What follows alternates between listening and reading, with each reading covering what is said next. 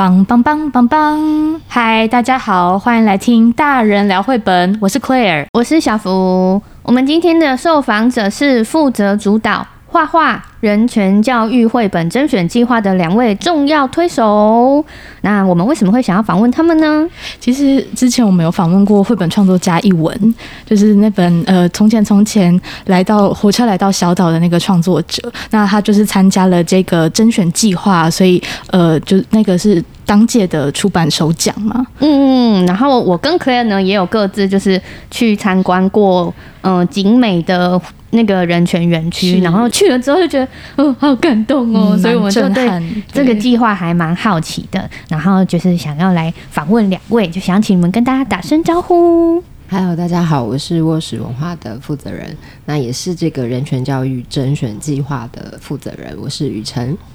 那我是小帮手。瑞秋 其实是大帮手。那我们请 Claire 来为大家介绍一下这个计划到底是什么呢？好，呃，这个征稿计划主要是由国家人权博物馆所举办的，今年已经来到第四届喽。希望甄选对于台湾白色恐怖啊、呃转型正义、不义遗址以及各类型人权议题感兴趣的绘本工作者或者是团队，透过培育工作坊以及实作课程，提供三万块的创作还有材料费，陪伴绘本。工作者进行脚本和草图提案，并举办成果展示。那透过绘本的图像语言转译人权议题，带动大众对于人权教育推广工作的思考。是不是已经把我们今天要讲的东西已经讲完了？诶，可是我想听众应该很想要知道更深入的内容。好，那我们就请两位先来介绍一下你们自己过往的一些求学或是职涯的经历，那是怎么样会开始做这个案子？嗯，好，呃，我是雨辰，然后我过去，呃，应该说我，呃，硕士是念艺术史的，所以其实本来对于图像、图像研究就有一定的兴趣。那呃，早先的工作比较都是跟媒体，或者是我我也待过成品一段小段时间。那在二零一八年的时候，就跟伙伴成立了卧室文化。那其实呃，成立卧室没多久，就刚好人权馆要开馆。那他们就提出了这个计划。那呃，沃石就本来呃，我们的伙伴就对于人权议题啊、白色恐怖历史有一点点，嗯，不能说很了解，可是会想要往这个方面去去去去努力，去找一些可以做的事情。然后再加上就是瑞秋他本身就是绘本创作者，那我们就一起呃组成了一个团队，然后就尝试开始了这个计划。我我是瑞秋，然后我也是卧室的一份子，这样子。那我大学念的是广告，然后毕业之后有做了一些呃各种小打工，然后后来有到日本去念视觉相关的研究所。在那之前，我是都没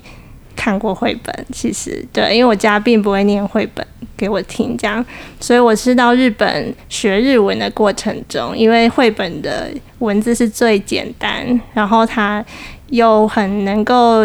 让我想要继续看下去的东西，所以就接触到了绘本。对，然后之后呢，也就开始进入绘本的创作的这个状态里。对对对，嗯。嗯，那沃石除了做这个案子啊，还有做过其他就是让你们印象深刻的专案吗？你们通常都跟哪些单位合作？呃，沃石成立以后，其实我们比较主要的应该说客户，其实都是一些场馆。那人权馆，我们就除了绘本以外，也有帮他做一些，呃，我们也做人权影展，然后也做过人权电影的教材等等。那呃，人权馆是一种。那除了这个比较议题性的博物馆之外，我们也有跟嘉义市立美术馆合作，呃，有做他们的馆刊、回归线，还有画外。那除此之外，还有一些像文策院，有做一些比较采访报道类的案子。然后，呃，还有国家电影中心、国家国家影视厅，对不起，我记不得他的，反正就是国家电影中心。然后也有呃。合作一些帮他们做呃年鉴或是一些就是采访内容的案子，对。那因为沃石文化比较都是以文字型采访编辑内容为主，简而言之就是我们比较在生产各式内容啦。嗯，诶，那当初是什么样的契机让你们开始跟国家人权博物馆合作呢？应该是说，呃，我刚刚说虽然有合作过蛮多种案子的，其实绘本就是第一个。那比较是呃人权馆开馆的第一个馆长，呃陈俊宏前馆长，他那时候，呃，我觉得这个馆长很有趣，就是他那时候蛮重视文化，还有尤其是儿童，就他不觉得，嗯，人权议题就是好，因为他真的的确比较沉重严肃，好像只有大人可以，呃。进行比较严肃的讨论或者是探讨，他觉得其实这件事情对儿童也非常重要，所以其实开馆之后，他一直都会推动关于儿童人权啊，然后呃，或者是说人权故事的妈妈的教育等等。那可是我觉得他这些东西比较都是我们后来，比如说去开会，就是他会像。念经一样，对，一直在就是告诉我们，就是这个馆为什么要推动这件事。好，所以我们基本上也也非常的认同，跟有点有点被他感化了，这样 就是也蛮认同这件事的。就是对他来说，就是我们可以做这件事，可是我们要怎么讲我们的儿童的，或者是怎么让儿童知道这个白色恐怖历史？其实用什么东西讲，那个东西其实是空缺的，就是很少。就是我们有很多关于人权绘本，几乎都是欧美的，就是你很少可以看到台湾本土的东西。那所以他，我觉得他会从最根本的问题开始，他就会想说，那我们就自己来画吧，自己来做吧。所以一开始他的做法其实是，呃，像很多场馆去开绘本的案子，他是直接去找一个创作者，直接来画一本绘本嘛。那其实我们最一开始也投过这样的案子，人权馆也曾经这样子开案，但后来那个案子有一点，因为评审们觉得好像这样的故事不太行，就是当初各个厂商去投件的时候，然后就觉得嗯，故事可能不够成熟啊，或者会有一些危险啊等等的。因为我觉得二零一八年那个时候，嗯、文化圈或者是那时候促转会的那个，就是台湾整整个对这个状况，我觉得并不像现在有更多了解了。老实说。嗯，虽然二零一八没有很久，可是那个东西还是有差别的。那所以后来这案子蛮有趣的，它就转化成培育，意思就是说，那我先找一些会画画的人，感兴趣的人，那我们先来一起上课好了，就一起去了解这段历史在说什么，然后呃，直接听受难者前辈爷爷们的故事，比较能够让他们可以发想更准确，或是更有。嗯，应该知识性上吧，比较正确的东西，然后所以才会变成大家现在看到的样子。就是，所以这个场馆很有趣，它不是直接找人来画，它是找一群人来上课，然后再来想故事。对，嗯，基本上是这样。原来，所以他是想要补足，就是儿童教育在人权议题这一段的空白，因为没有适合的一些素材内容可以用，所以才会开始了这个计划。那我想要问。大帮手瑞秋，就是你们觉得，嗯，选择绘本这一个跟大众沟通的媒介，那它跟其他的一些艺术或是文化传播方式相比，绘本它具有什么样子的优势呢？嗯，我觉得我自己来说，像我那时候在日本，就是先从绘本来了解这个地方，所以我觉得它是非常具有亲近性的，就是它的接触门槛并不高。然后它的语言是相对比较简单，对，但当然说的事情是可以很深入的。然后加上我觉得绘本蛮有趣的，是它很有弹性，它是可以一个人自己阅读，那它也可以是亲子在共读，或是它其实是可以说故事，妈妈说给很多人听。所以我觉得它的嗯。对于乐听众来说，他接触门槛低，然后也可以用很多不同的方式去接触到它。对于创作者来说，嗯、如果我有一个人权的事情，我想要传达给更多人，我觉得绘本作为一个载体是也是门槛没那么高，因为像是电影或是呃其他的，甚至嗯剧场，它可能就是需要团队的合作，需要很多人一起合作完成。那如果是绘本的话，基本上一个人就可以完成了，就是你可以写字，然后画图，你就可以完成一个故事。那它又可以是具有传播性的，所以我觉得这是我们当初觉得绘本是蛮适合作为跟大众沟通的媒介的原因。对对对。刚才雨辰总监跟瑞秋都有提到说，这些完成的作品主要是想推广给小朋友嘛。那有没有特别想要推广的其他对象？然后这些作品比起历史或是公民课本上我们所学到的几行字，更具备哪一些力量呢？主要小朋友是是一定要的，然后其他的对象就不太设限，就是因为绘本的这个呃媒介嘛，或者是它是大人也。也可以看的嘛，对，所以对象我们好像没有特别的限定，但是我们会请创作者在呃发想或者创作过程会要心中要有儿童这个对象存在，对对对。然后因为历史公民课本就是很无聊，没有，就是它，我觉得绘本相较之下，你就是会想要看翻页，对，它是会让你想要看下去的东西，然后。以及你看了会觉得很陶醉，或是有各种感觉，不会只是想睡觉之类的。它是很有美感、很有艺术性的美彩。嗯嗯嗯，大概是这样。好，那有些听众可能对于画画人权教育绘本甄选计划还不太熟悉，那我们也有以今年进行甄选的第四届为例，我简单来介绍一下计划的流程。首先就是二十岁以上就可以报名喽，你可以参考简章、影片和说明会了解实际的内容。那你通过以后呢，可以获得三万块的创作材料费，然后参与培育工作坊还有实作的课程。结束的时候要缴交指定的成果作品。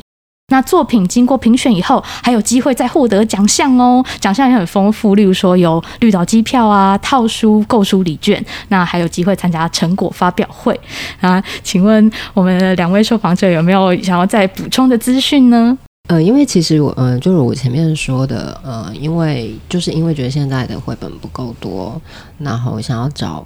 呃可以创作或对这件事情有兴趣的年轻创作者来投入，所以其实。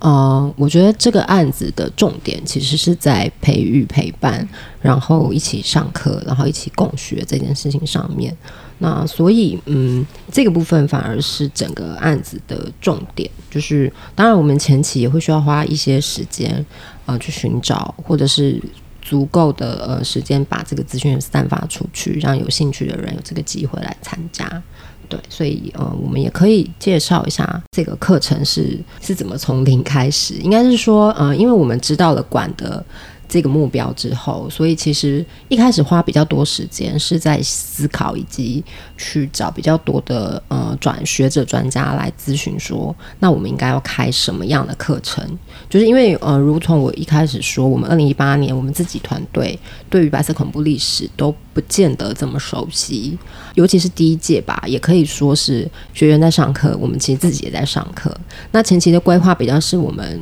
有大概的知道说，我们可以从。呃，空间可以从人物的故事，然后可以从比较历史的角度，就是先大概区分这几个大块的面向。那比如说空间的话，因为呃，景美园区它本身就是博物馆的所在地，它本身就是一个所谓的不义遗址，就是说当初在这个地方就是有受难的前辈被抓来关押、审讯等等，就是这些历程其实就是在那个地方。那所以我们其实。最开始的课程，其实就是要让学员了解说，现在的博物馆之所以会在呃这么交通不便的地方，它是有它的历史原因的。那它为什么会在这里？这里发生过什么事情啊？所以就是这些空间性的课程是很重要。然后以及我们也请受难前辈，就是在这个空间里跟大家讲故事。其实大家会呃，我们自己第一次上课的时候，大家都非常的震撼，就有一点因为完全不知道。就是，嗯、呃，我相信我们这辈的时候，在小时候可能连二二八都不会听，就课本里是不会让你知道这些事情的。所以其实多数人都是第一次听过，然后再加上我们去了刑场，然后我们去了呃墓区，就是受难者受刑后被掩埋的地方等等，我们就实际的去走它。那这些东西你都是第一次，就是那个。空间所带来给你的精神上的震撼，就是其实也是让，比如说译文的火车，它就是在我们的第一天的课程里，因为听到陈清生前辈介绍那些牙房，让他感觉到用火车这个意象，那样一间一间的嘛，那个灵感就是从这里来的。所以我觉得这些实际的，呃，我们比较称之为踏查类的课程。我觉得就是这会是这一系列里面最一开始以及最重要的课，就是让大家可以先有一些感觉，对，然后我们后来才会有一些比较知识性的，去去大概的让大家了解说，这整段历史为什么台湾戒严会戒这么久。啊，为什么那戒严之后，就算好像我们是民主社会了，那可是还有什么东西是留下来？所谓的威权的遗绪是什么东西？就会有一些比较历史性、知识性的东的课程。那最后呢，才会是也不是最后，应该到中后期才开始比较开始陪伴他们去呃梳理跟建立他们的脚本跟故事。那嗯，所以整个规模跟规格大概就会是先从历史知识性的，然后才渐渐进入到脚本，然后最后几个月比较就是讨论论啊、优化他们的故事，然后最后呈现的。嗯，虽然也不到完整的一个绘本，可是有基本的脚本已经出来了，然后还有五张的草图，所以它基本的风格、人物设定都已经好了。这样子，因为每一届它的我们花的时间不太一样啦，就现在有的确每呃到第四届了的时间有慢慢的在拉长，对，可是呃整个成果跟过程大概是这样。嗯所以你们就是跟嗯一般外面的绘本的课程或者是一些。培育的工作方很不一样，是你们有聚焦在很明确的主题上。那关于绘本的部分呢、你们又做了什么样子的安排呢？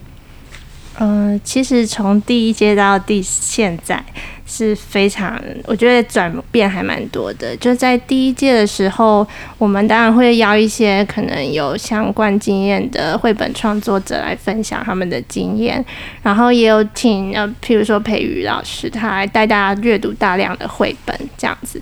然后，但是因为前面有讲到，台湾其实很少自己的人权相关的绘本，所以我们也反而在思考是如何把这些历史怎么去转换这个创作的过程。所以，其实我们也有邀请了像电影的创作者，或是可能是电视剧的，那时候返校之类的，就是。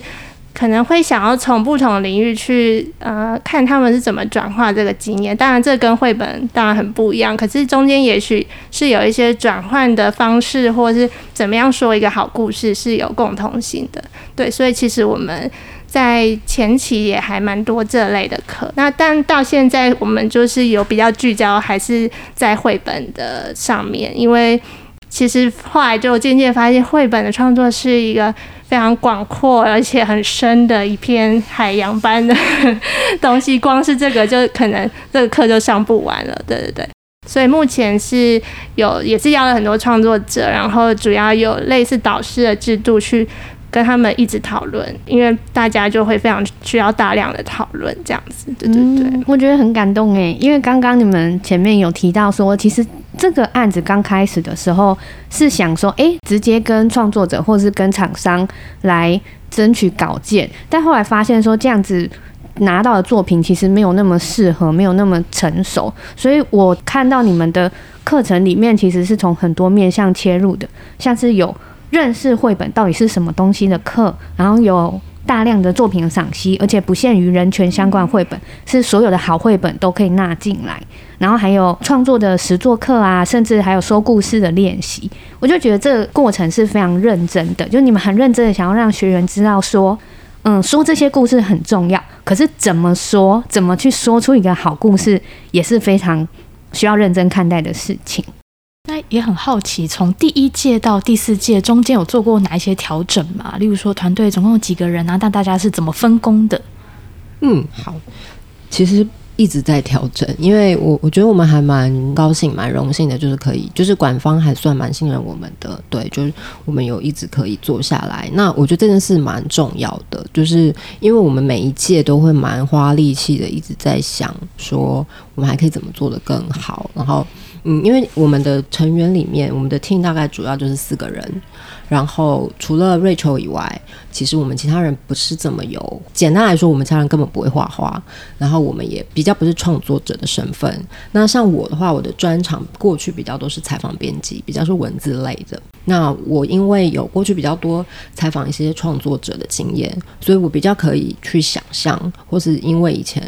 访谈的经验，所以大概可以知道说那个从发想到实际的执行，可能会经过哪些阶段，那可能会需要哪一些帮忙。那我一直相信讨论是重要事情，就是我一直相信创作不是你关在家里，然后就是会被雷打到，你就突然画出很棒的东西。就是我我相信创作不是这样，就是我们会各自对于创作这件事情有一个信念吧，跟一种严肃的态度。好，我不要把它讲得太太 太太严肃。对，所以呃，从第一届到第四届，其实每一届都一直在变化，然后课也越来越多。就是我们现在都笑说，因为我们现在课可能四个月，每个礼拜都有一堂，基本上是一个大学的学分了。这样，对，那密密麻麻的，那每一届都是因为看了这一届的学员的反应。然后我们就开始在检讨说，哎，我们应该还可以再加什么？比如说，我们我们对于儿童的，就是观众是儿童，必须儿童要可以看这件事，是越做才越清晰的。那所以，比如说，呃，像小朋友说故事，这大概是第二、第三届，就是呃越来越明确，然后甚至会邀请素人小朋友。就是要念故事给他们听，让创作者，因为创作者几乎可能已经忘记他自己是小朋友的样子，或他可能没自己没有小朋友，身边没有太多小朋友，他跟那个距离是遥远的，他可能会陷在一个我就是要讲什么样的故事。那我们会一直强调，就是你的对象是谁，这件事很重要，种种。所以，嗯，调整的话可能会说不完，可是我我觉得可以聊的就是说，做这件事情，如果有第五届，我们可能也还是会甚至调调整下去。就是说，这这件事情它不会是每一届都一成不变的。那除了本身的那个就是规划上的的调整之外，其实我们在活动现场。就是说，我们在课程的发生中的时候，其实我们团队自己，就是我们四个人，就是每次他们上完课，我们甚至有时候也会讨论一下，说，诶，现在学员的状况怎么样？其实这部分我们也都会一直密集的去做调整。就比如说，嗯，有的伙伴可能作业交得不够。嗯，可能会有一些什么问题啊？那或者说是不是要再增加什么东西，或者谁需要再跟哪一个学员去讨论他的状况？就是这种调整在现场也还是常常发生的。因为其实基本上，我觉得所谓陪伴创作，它就是一个很跟人密切的工作。对，所以这个部分一直是很动态、很有机的。嗯，我没有想到这种庞大的计划只有四个人在做，欸，哎，这是太了不起了，因为。感觉从第一届到第四届已经演变得非常的严谨，这样子就觉得哦，每次看到那个简章就觉得哇，好安心，然后就是觉得。是一个很值得信赖的活动，嗯、呃，很值得信赖。对啊，就是很想要推荐给大家说，哎，赶快来报名哦，有兴趣的人都来这样子。那接下来想要请教一下两位，你们实际的执行过程，通常来报名参加的、啊、都会是哪些背景或是哪些年纪的人呢？跟你们的预期有没有相近？然后参加人数有没有逐年增长？好，我有为了这个很棒的题目，就是回去调我们的数据资料，啊、就是。其实从第一届到现在的人数，其实一直都差不多，就是六十到八十左右。那可是因为我们可以以组，就是我刚刚说的是人数，就是可是以组的话就是不太一样。不过我觉得人数比较准啦，就是会投件来报名的，所以你可以想象蛮多的耶，就是一直都有六十到八十左右。然后年龄上也蛮有趣的，就是一直都是三十到三十九岁这个年龄段是最多的，就是每一届大概都会有三十人左右，嗯，然后二十到二十九岁就是略少一点，就是可是也是持平的维持那样的人数。我觉得最有趣的是四十岁以上的人是一直在增加哦，我们这一届四十岁以上的来报名的人真的蛮多的。就是甚至也有到五十五十的也有，就是我觉得这表示，因为转型正义的题目的确他会去去认同或了解的比较多是年轻的群众，那可是我觉得这几年台湾这方面的努力，就是也许是历历史社科。不管是书或议题或讨论等等，社会上发生的一些事情，我觉得是也有动摇到比较年纪更大一点的。就，嗯、呃，我我不知道讲年龄上的什么问题，而是说，呃，像我是四十岁嘛，我们都是受那种国立编译馆课本，就是我觉得你当初所受的什么样的教育，国民党的教育下面，它会让你僵化的那个东西要动摇，真的不是这么容易。那可是我觉得努力是有意义的，就是说这个年龄，我觉得它有增加，就就是有一定的意义。对，大概是这样。那大家在参与那个工作坊的时候啊，通常都是什么样的反应，或者他们有给了什么回馈，让你们觉得哦印象深刻？嗯，我觉得因为每一个创作者都蛮独特的，他们的个性的不同，反应也不同。有一些人他们是会一直揪大家一起，比如说组一个绘本读书会，然后就去咖啡店看绘本。还有一些是他可能是比较安静，需要一个人时间沉淀的那样的创作者也有。所以他也许可能你不会觉得他在课程上很活泼或怎么样。对，我觉得这个就是我们还蛮就是。算是尊重创作者，就参与者的的状态，就不会说大家一定要很 involve 在里面或什么的，对。所以我觉得反应好像也不一样，然后我觉得就是可以呈现在他们的作品上面吧。但是因为我们都会做课后的回馈，就是其实大家的回馈都是。蛮好的，就每一堂课他的满意度或什么的，就即便他可能你不会感觉到他就是一直在很热衷参与，但他也是会有得到他需要的东西的那种感觉。而且有一个是，也许大家不一定结束就会马上就是投入这个创作里面，就是就开始人权绘本的创作或什么的，但是会感觉到。这个东西好像会留在大家的心里，也许他是创作别种议题的绘本或什么的，对，就是感觉这个好像一颗种子，就是会埋进大家的创作的那个心中，这样子，对对对，嗯。那你们有观察到来报名的人都是因为喜欢绘本而来，还是他们对人权的议题有兴趣而来？呃，好像经常是两个都有，对。然后不过近年像。今年就蛮多，他是也许没有绘本的创作的经验是蛮多没有的，但是他就是有被这个议题感召到，对，就是想要说些什么的人。嗯，我们也很好奇，因为现在进行到呃，应该完成了三届嘛，那完成的作品大部分都是聚焦在哪一些主题呢？啊、呃，人权可以讨论议题内容包含哪一些？嗯嗯。呃因为我们的课程安排是以，譬如说台湾威权的历史或是转型正义为主，所以呃比较是会偏向这一边。但其实这个东西中间这是一个主轴，但是它可以切入或讨论的角度其实很多。就以过去来说，也许是儿童权利这件事一定有。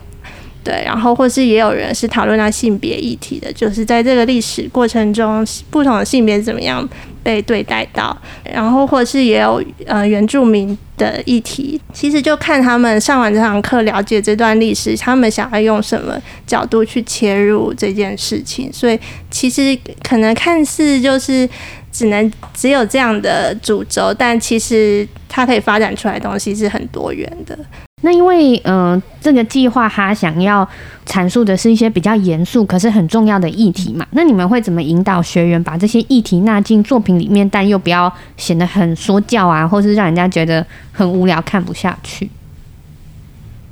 是不是很难？好，好，我来讲。呃，我自己的感觉啦，这是我自己的感觉，就是呃，因为我们过去。呃，工作方还蛮多，都是培育，就是陈培宇老师还有一起参与的。然后我有一个蛮印象深刻，就是他有一堂课有说，就是你在创作，通常创作者在创作时，应该会心里有个对象，就是读者是谁这样子。那这个读者可能有非常多，你可以设定不一样的年纪或什么的，也许角身份角色也是不一样的，但是。就会很多声音嘛，你可能会想，哎，这个我写这样，这个人看会不会没感觉，或什么什么？但他说，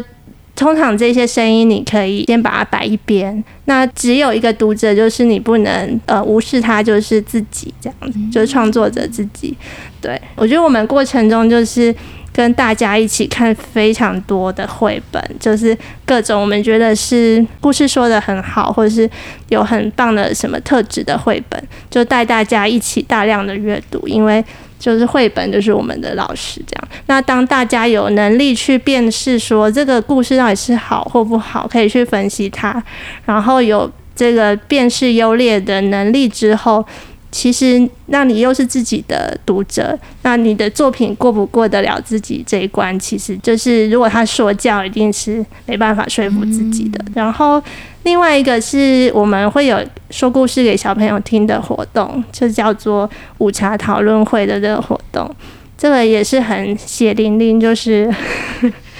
你这敢对小朋友说教，他们就是没有要听你说故事哦。大概是让创作者很直接的就感受到，呃，我的东西可能不太 OK。对对对，嗯，哇，他真的就是有一个筛选机制，自己，然后还要包含小朋友很真实的回馈这样子。嗯、那可以介绍一下几个让你们印象深刻的学员作品吗？好，我先说，我比较走视觉方面的，就是呃，这三届下来，其实有一些比较特别的，做立体书的，对，他自己去买雷雕的机器，很厉害，就是去真的做了一个立体书出来，然后或是他会去思考他的故事，就是在除了平面的印刷上，有什么其他的方式可以去呃更符应他故事的呈现。然后我是觉得这个是很勇敢的一件事，因为时间很短，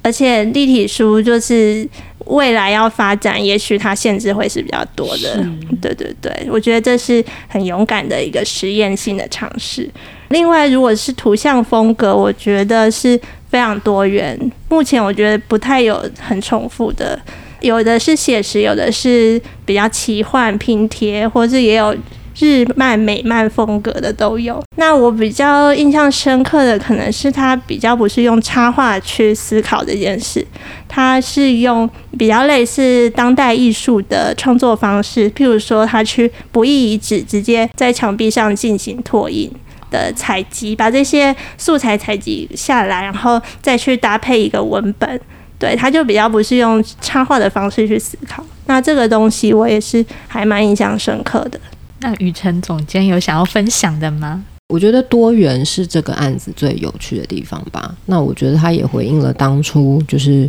你如果用一个标案，就是如果想象今天人权馆，他依然用标案，就是找创作者画绘本的话，那他就会做出四本而已，因为那也没发生嘛。但我们可以大概想象，大概就是这样。可是其实我们现在做到现在，呃，到了第三届已经有三十二个故事。那虽然以只有译文的，呃，有出版了。不过就我们所知啦，今年应该还有机会再出两三本，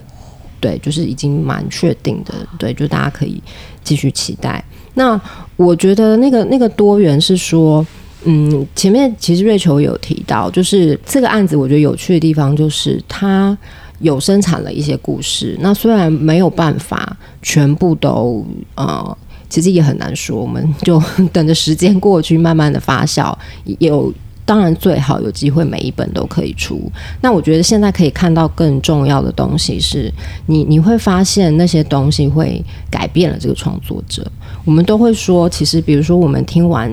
蔡坤林爷爷的故事，听完笙歌的故事，你就会变成一个不一样的人。就是你从这个计划离开之后，你就会是一个。跟你过去完全不一样的创作者，因为这些历史会改变你。你当你知道这些历史，会改变你整个视野，就是你认识这个世界，甚至影响你未来创作的方向。那我觉得这件事情还有这个多元，就是你也可以想象，你等于撒了三十二个种子出去。那他未来他不一定，因为我们很多创作者他不一定只是插画家，他只是绘本作家。我们也有一些可能他本来是动画导演。啊，或者是他有教学的经验，或者是什么什么，就他会从各个领域这样散发出去。那我们也的确，因为我们跟这些伙伴都一直还保有联系。那有些伙伴后面的别的计划，也许是呃艺术的展览或什么的，那你的确也可以看到，都是跟人，就是会有一些跟人权有关的东西，你就会觉得啊，很值得了，就是这个东西有在发酵，那那个东西会是更长远的事情。你们真的做的很棒，忍不住想要拍手。那如果有些听众朋友们，他们对于人权的议题很感兴趣，想要了解更多，跟他们身边的家人啊、朋友或是学生一起共读，你们会推荐哪些相关的绘本呢？嗯，首先就是译文的，呃，就是从前从前火车来到小岛，就是是很推的，因为我觉得无论是故事或是它的视觉的艺术性等等，它都是很用心，而且是我觉得，嗯、呃，目前是非常超前的一部作品，这样子在台湾的来说，然后其他的我也还蛮多想要推荐的，然后先来说一本是这个。蓝色大叔，大家应该有看过，有没有？你们都看过了吗？快跟我介绍。对，它就是一本很美丽的绘本，而且它也是你要把它说成是人权相关的议题性的绘本也是可以的，但是它就是嗯不说教，然后它的画面也是非常的美丽，然后去讲述说用蓝色大树去象征。人民追求这种民主与自由的那个状态，以及独裁者如何去很蛮横的去对待这棵大树。那我觉得它是非常好看的一本人权的绘本，这样对，而且就是很漂亮。这是蓝色大树，然后再来是布鲁卡的日记。这本也是我超爱，因为就是百看不腻耶，好奇怪哦。是，它就是也是人权绘本，但是就很好看。它是在讲那个柯扎克的，有点是结合柯扎克的故事，加上还有虚构了一些那个他的孤儿院里面的小朋友的日记。对，然后他有很多个，好像是十二个小朋友吧，就是去。每一个跨页就讲每一个小朋友，但他也没讲什么，就是讲很生活的事情，就是说，嗯、他可能就是会这个小朋友喜欢干嘛干嘛，然后他可能有哪些缺点或优点啊之类的。然后重点是他的的绘者应该是奇米雷斯卡，他很会塞一些小趣味在他的画面里，然后他又是用拼贴的方式，所以就你每次看都会发现，诶。有一个东西之前没注意到，然后是好玩的，其实是很沉重与悲伤，但又不会让你读完是啊 的感觉，是我还蛮推荐的一本百看不腻的绘本。然后还有一本我今天现场没有，就是叫《和平与战争》，它是古川俊太郎和那个 Noritake 这个插画家一起合作，那现在也有中文版。那本书也是在讲，就是。很直白，就和平与战争，然后用很简约，但是那个，因为它中间有穿插一些照片，然后那个就会让你突然很震惊，就是好像一个本来是平平的音调，突然就嘣的那种感觉。然后那本是我很推荐，最后一本就是那个敌人。敌人这本绘本我也没带来，但是它也是非常，我觉得因为现在俄乌战争或什么的，它是在讲说，其实跟和平与战争有点像，就是其实我们都是人，不管是敌方或是我方，其实我们都是一个人，所以就是看了之后也会哦，心里很沉重这样子。但是它的图像也是有点也是比较简约，然后所以我觉得整个读起来也不会太过于。就是叹气的感觉，也是很推荐的一本人权绘本。好，那我这边首先要推荐的就是会叹气的，会叹气类的。这个是这个，对不起，他没有，他应该吧没有，对他确定没有翻译。然后我是在那个同里买到的，然后它叫做夫某，就是烟。那你可能对犹太的受迫害历史知道的话，应该听到烟就可以想象。就是燃烧之后的烟，嗯，所以他从名字、从画面，然后名字就非常的直白，他就直接用烟当做绘本的名字。那所以你也可以大概感觉到，其实这本绘本因为我买一阵子了，所以嗯，几乎每一届有机会的话，就一定会让学员一起看，就是必读。因为我我觉得，呃，我当然不是要。就是拿来说，你看国外都这么厉害，这么棒，怎样怎样怎样？就是其实，呃，我觉得有二战的这个屠杀大历史，好像不是说可比性的问题，而是说它的那个文化的资源，还有那个资产，还有它对于就是这一段历史的研究的厚度等等，就是不一样。所以我觉得在这样的基础下，会产生好的绘本作品，其实是一定的，跟可想象的。所以也不是要去苛责说啊，我们好像创作能力很逊，好像做不出来什么什么。就是有时候呢，也会反映了我们对于这段历史的了解的深度跟厚度。因为的确，台湾到现在，呃，白色恐怖的，比如说加害体系的研究或者是档案的，都还在发掘中，都还在研究中。所以这必然是一个要持续努力跟现在进行的东西。好，前面说这么多，我只是因为这本绘本，我第一次看的时候，真的非常非常震撼。震撼的点在于，它毫不掩饰的，就是把犹太的那个集中营的，简单来说，就是那个过程。而且它的主角是小孩，嗯，所以他真的蛮蛮血淋淋的，就是画出了小孩进了集中营他看到的画面。他虽然还是有一些隐喻的部分，可是他用的色泽、色调，然后还有那个。非常阴暗、沉重的感觉是非常明确的。他没有要避讳或者转化这一切，就是其实我们可能会常常因为觉得啊是小孩，好像不要让他太直接的看到暴力，或者是可能会习惯会想用动物或一些可爱的方式去转化它。可是我们在这个工作坊的过程中，也会一直在讨论这件事，是说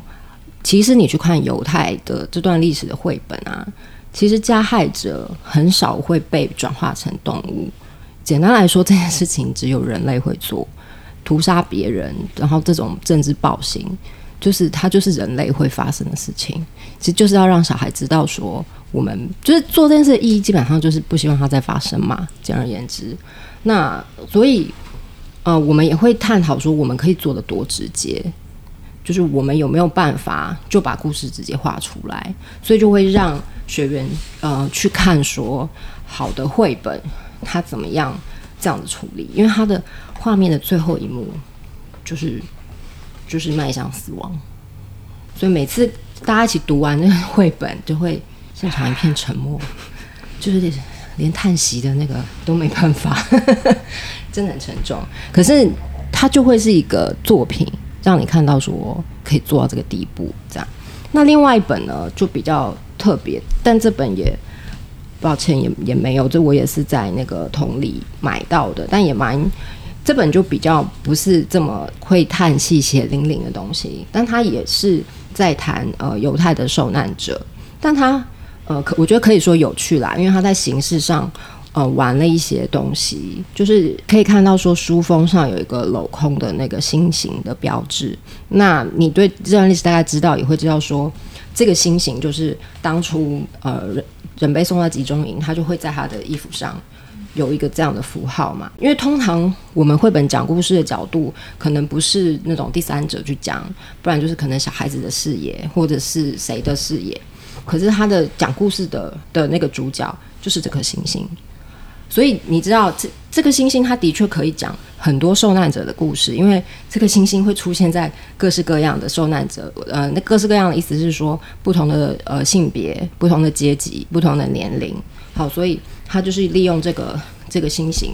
好，所以它会贯穿在每一个身体、每一个受难的人的的部分。好，它用这个方式来讲故事。所以这个绘本其实也很适合让我们的学员去参考，说，诶，你诉说故事的角度，好，虽然都是讲受难者，好，可是其实它会有非常多方法，这样的故事是讲不完的。这样，嗯，好，我就先介绍到这边好了。两个是以呃西方的犹太人的故事来做例子。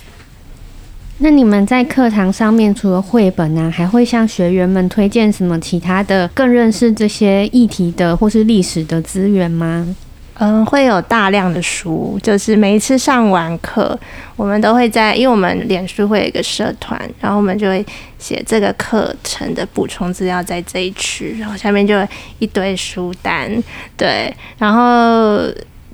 其他的就是我们也会有电影的。影片的片单就是我们自己都看过，然后觉得很适合。也许它不是那么直接的讲那段历史，有一些是在讲现在这些历史遗留的什么东西，让在现在的时空中还你还看得到或感觉得到的东西。对，就影片也是一个呃，我们会推荐给大家做参考的。然后其他还有什么你要补充吗？嗯，我觉得可以特别说，就是即将在那个国北教的博物馆里面有那个无法离开的人，就是陈欣怡导演的 VR 的作品。那他其实也是跟人传合作的一个案子，这样。那我觉得，呃，因为他即将发生啦，所以我们其实也团队也都会去看，就是应该也会推荐呃学员们可以去参考。所以，因为它是一个最新的，然后。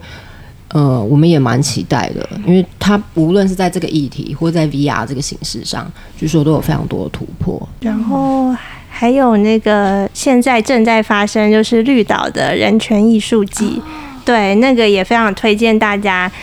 去玩之外，还可以去认识历史，而且今年的主题感觉也从非常，譬如说身体的角度去切入去谈这个事情，对，是还我觉得我们也会去看看的一个展览，对，嗯。最后，我们想要请问一下，在整个策划过程当中，有没有遇到那种压力比较大的时刻？那是怎么克服的？好，我觉得每年最紧张的大概就是最一开始，因为已经像做到第四届了嘛，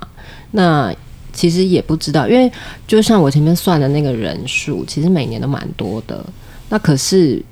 因为你就会可以想象说，因为前一届比如说已经来了六七十个，你就会开始想说，完了会不会用完了？会不会大家来了之后，然后然后又没上？因为每一届呃，其实能参与的大概就八个、十二个，那今年有多一点，十六个，就是其实蛮中选率并不高这样子。